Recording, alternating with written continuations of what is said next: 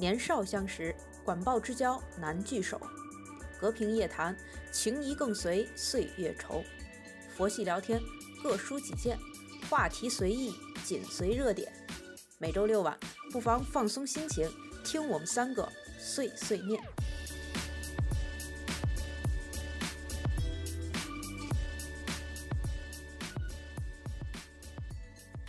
大家好，欢迎来到我们这一期的周六有空吗？我是小陈。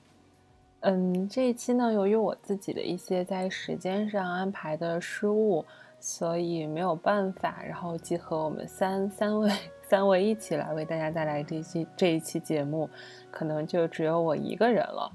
这一期非常想念郭老师和老赵的听众朋友们，可以去听一听我们往一期的节目。然后，所以这一期呢，就是我一个人，也是一个挺新奇的体验吧。从来没有尝试过一个人录一期节目会是一种什么样子。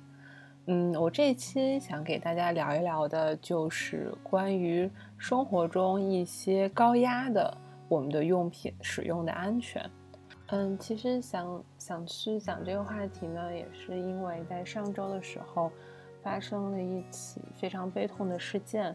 就是中科院的化学所，嗯，发生了一起爆炸的事故，就是一位研究生，嗯，根据通报啊，是一位研究生由于他自己的操作失误，使用高压反应釜的时候，在降温过程中发生了爆炸，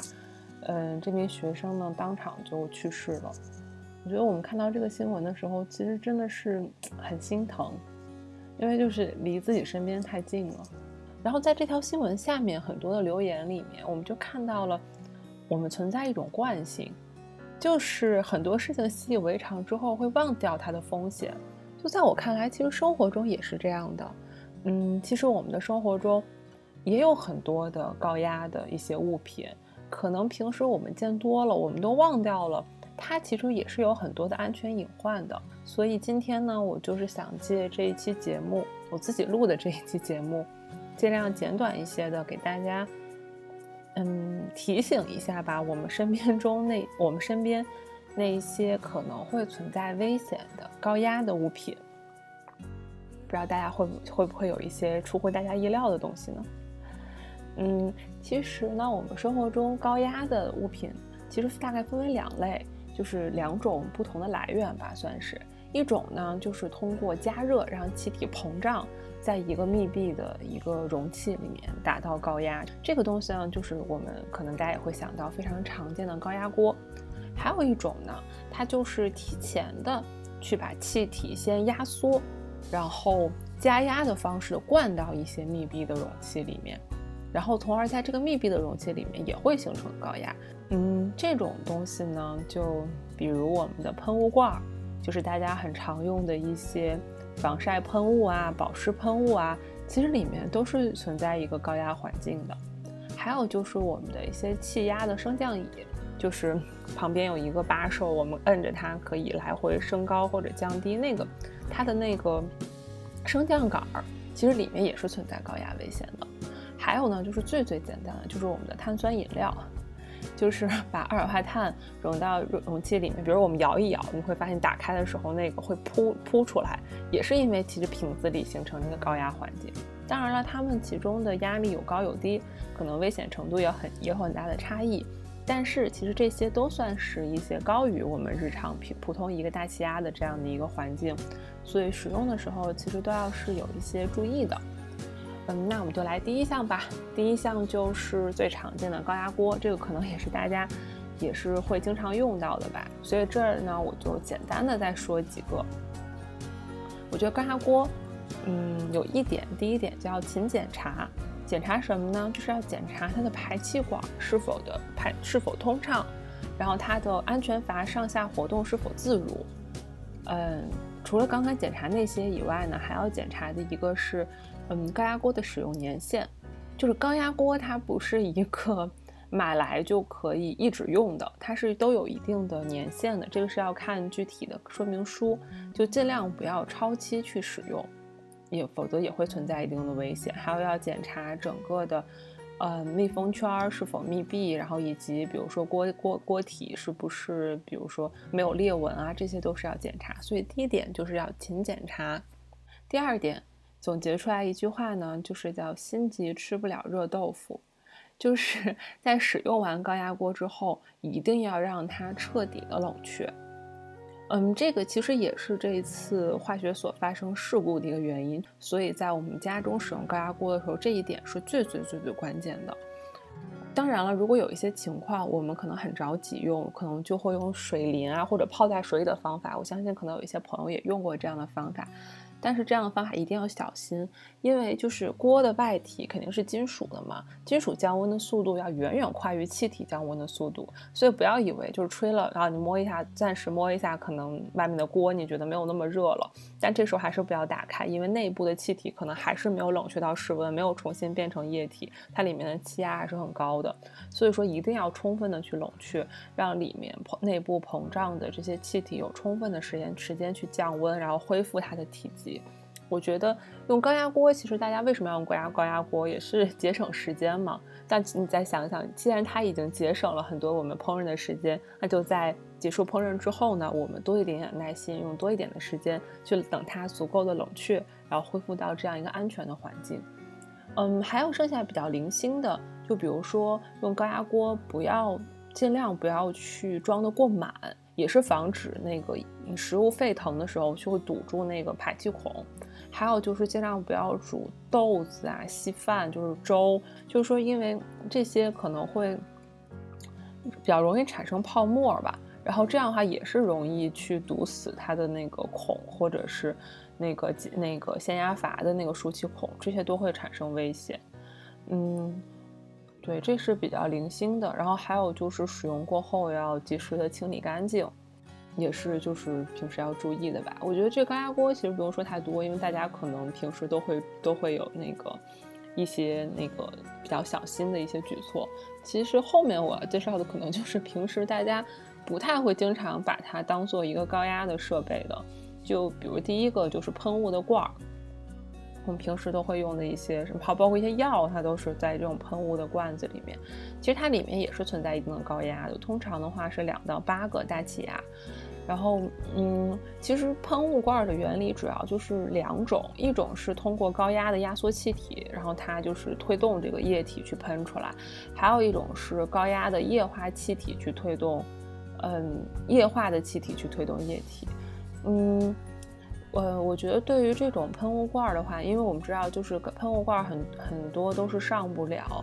嗯，高铁也上不了地铁上，更是上不了飞机的，就是因为它存在一定的安全隐患。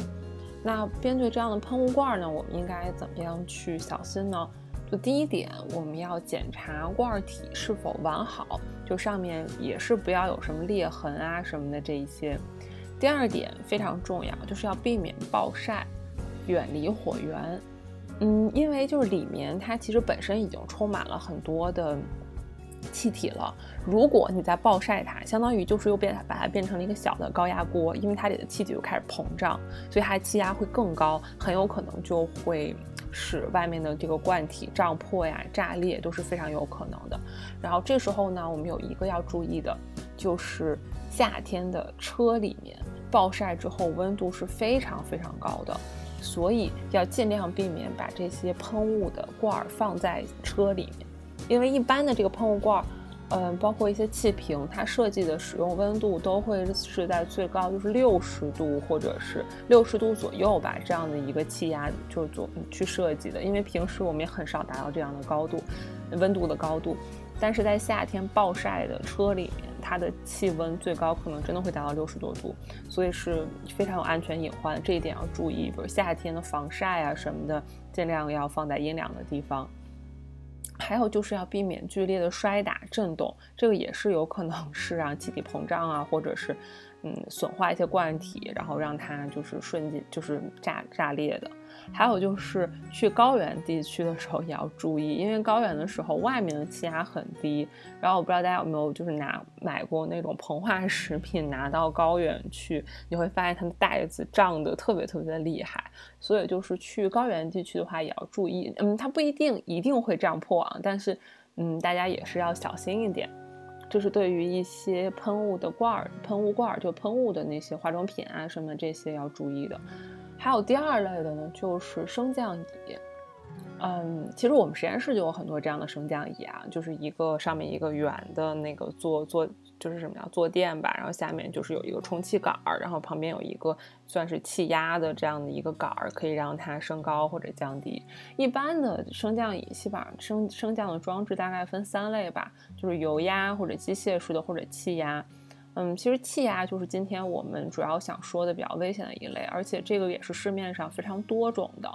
嗯。它基本上气压里正规的厂家吧，它都是用氮气去填充的，然后浓度一般是在百分之九十九以上，压力是在一两个大气压左右。那什么时候它会出现危险呢？也是一样，就是，嗯，比如说让它的温度变高啊什么的，会让它气体膨胀而产生一些炸裂。所以说，面对这样升降椅的时候，我们还是一样，就是第一点要不要反复的去升降，因为。我们反复的升降的时候，摩擦是会生热的，就是让气体一会儿膨胀一会儿压缩，这个过程中是会生热的，然后可可能会让气体膨胀，从而使压力增加，很有可能就会出现之前我们新闻里看过的这种升降椅一下子把人弹飞了，这样都有可能，甚至就是也是会造成一些身体上的伤害吧。嗯，其实我觉得这个的话，大家可以体会一个实验，就是如果你家里有那个针管的话，你拿手堵住一头。然后飞快去推后面的那个注射的那个柄，你去飞快推它，然后你再摸那个，你会推下去一段的，然后你再摸那个针筒的表表面，你会发现它是热的，这就是气体在压缩的时候会放热。而如果你反复压缩、反复就是升降的话，它可能就来不及去散热，从而使里面的气体可能会产生一个剧烈膨胀，而发生一定的危险。所以第一点要记住的就是不要反复的升降。还有第二点就是升降的时候速度要慢一点，不要急速升或者是速降，这个也是就是给气体它的体积变化一定的时间，避免导致短时间内的气压变化过大。还有第三点呢，就是要端正坐姿，不要来回扭来扭去，嗯，否则也会有可能会损伤这个气压杆。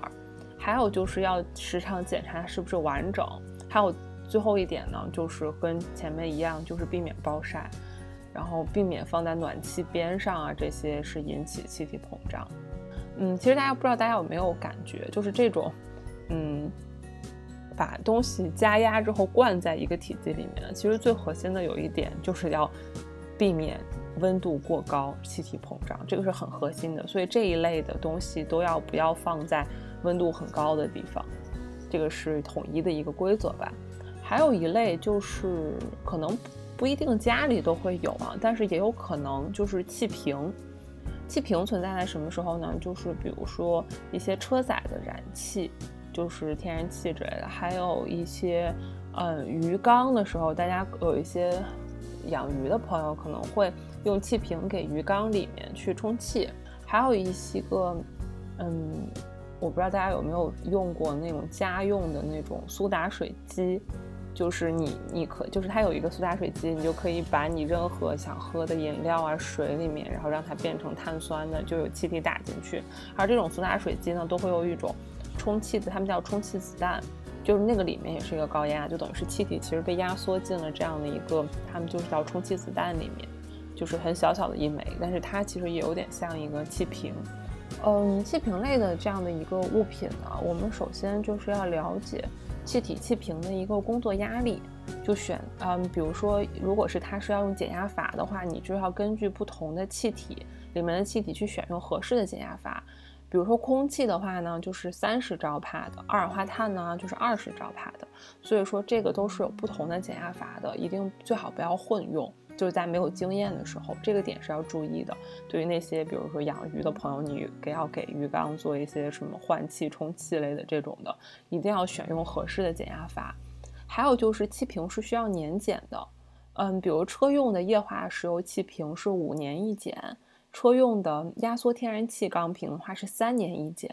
这个是也要是注意的，就是它是要年检的，要时常检查。还有一点呢，就是要。尽量的直立去摆放，嗯，还有包括搬运的时候也尽量要相对比较轻轻拿轻放，而且搬运过后，如果说我们自行搬运的话，最好要静置几个小时之后再使用，不要立即去打开，因为你震动之后，里面可能有一些气体、气压的一些不稳定或者变化，避免发生危险。还有就是要检查你的钢瓶是否完整啊，什么这些，这些也是常规的一些检查。嗯，还有最后一点就是跟上面一样，要避免暴晒，然后避免把钢瓶放在有腐蚀性的。呃，物品的环境里面，这个也是就是要注意的，也是防止就是升高温之后嘛，气体膨胀产生的一些危险。当然了，我觉得这是生活中的气，就是一些气瓶可能不是很常见，但是大家要小心。如果会有一些朋友在工作中遇到那种，比如像我们实验室用的那种大的气瓶，就一定要认真的去看这些高压物品气瓶的使用规范，然后要仔仔细的进行安全培训之后再去使用。嗯，就是安全面前无小事吧，希望大家能一定要注意，然后也是为了自己，也是为了身边人的安全。哦，对，当然还有可能现在很少用了吧，但我们小时候都有用过的那个液化天然气，嗯，就是也是那种的话，应该是属于是易燃的气体，所以用的时候要更加的小心，然后避免煤气泄漏，然后引起的风引起的危险。嗯，对，最后一点呢，其实是我生活中遇到的一个例子，嗯，就是不要把会混混合之后会产生嗯丰富气体的这样的溶液去混合放在一个瓶子里或者是密闭的什么一个容器里面，因为它反应之后产生的巨非常超量的气体也是会使那个容器去爆裂。我生活中遇过一个这样的事情，是在实验室，是在我毕设的时候。当时是因为我们做在实验化学实验室嘛，其实都是有废液瓶的。按我们的规定，其实不同每次每一个每一种废液，它都有一个自己专属的瓶子，会写着名字的那种的。但是有一天，我的同学，我同班同学，然后。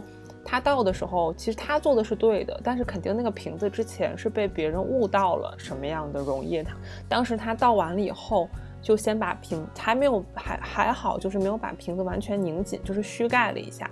然后就是整个没有拧最紧，然后人就先走开了。然后他走开没有两步，整个瓶子一下子塑料玻璃的瓶子一下子就炸裂了，是非常非常后怕的。然后因为这件事情，其实如果人在旁边，是真的有可能。产生很大的一个事故，尤其是废液，它如果溅到身上，还有可能进行，还有可能是二次的伤害。然后，如果是嗯生活中的话，其实我们也会遇到很多的碱和酸，比如说盐酸，就大家清理那个就是嗯洗手间的时候，可能会用到一些盐酸，也有可能会用到一些那个。嗯，八四消毒液，八四消毒液其实也是会有可能会产生氯气的，还有可能一些其他的东西，就是用的时候可能包括一些清洗剂，它到底是什么样的性质，它到底能不能混合这些东西，可能大家都是要，嗯，你使用之前去光去多看说明书吧，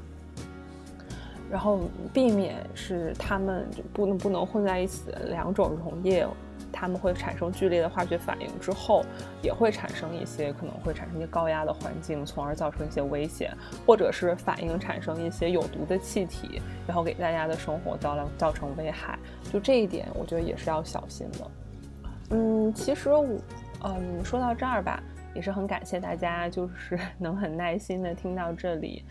嗯，我想讲这一期，就真的是因为我觉得。生活实验室当然可能会，呃，我们遇到的极端的情况可能会更多一些，但是在实验室大多数情况下，大家还是会很绷着安全的那一根弦儿，但是在生活中，可能我们习以为常了，嗯，安全的警惕的那根那颗心就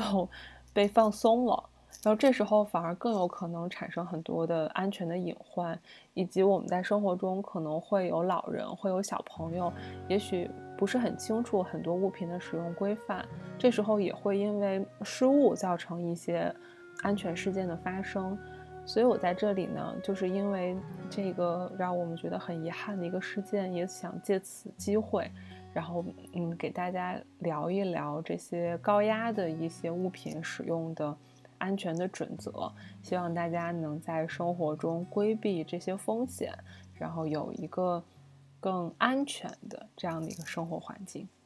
嗯，可能这不是一个五分钟科学，应该是个十五分钟的科学。很感谢大家的收听，然后下一期呢，应该郭老师和老赵就会回来了，然后让我们也期待下一期的节目。那我们就下周见，大家晚安。每个早晨七点半就自然醒，风铃响起，又是一天，云很轻。晒好的衣服，味道很安心，一切都是柔软又宁静。个路口花都开在阳光里，小店门前传来好听的恋曲。不用太久就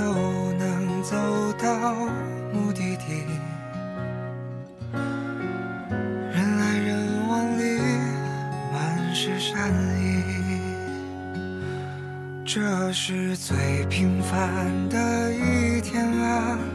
你也想念吗？不追不赶，慢慢走回家。就这样虚度着年华，没牵挂，只有晚风轻拂着脸颊。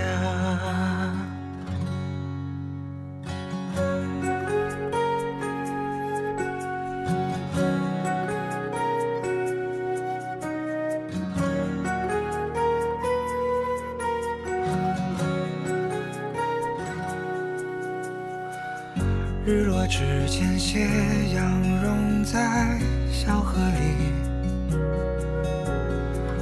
逛了黄昏市场，收获很满意。朋友打来电话，说他在等你。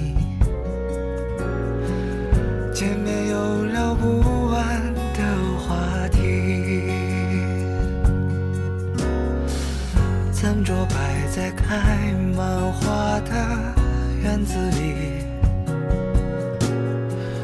微微酒意，阵阵欢歌笑语，从不考虑明天应该去哪里，因为今夜的风太和煦。是最平凡的一天啊，你也想念吗？不追不赶，慢慢走回家，就这样虚度着年华，没牵挂，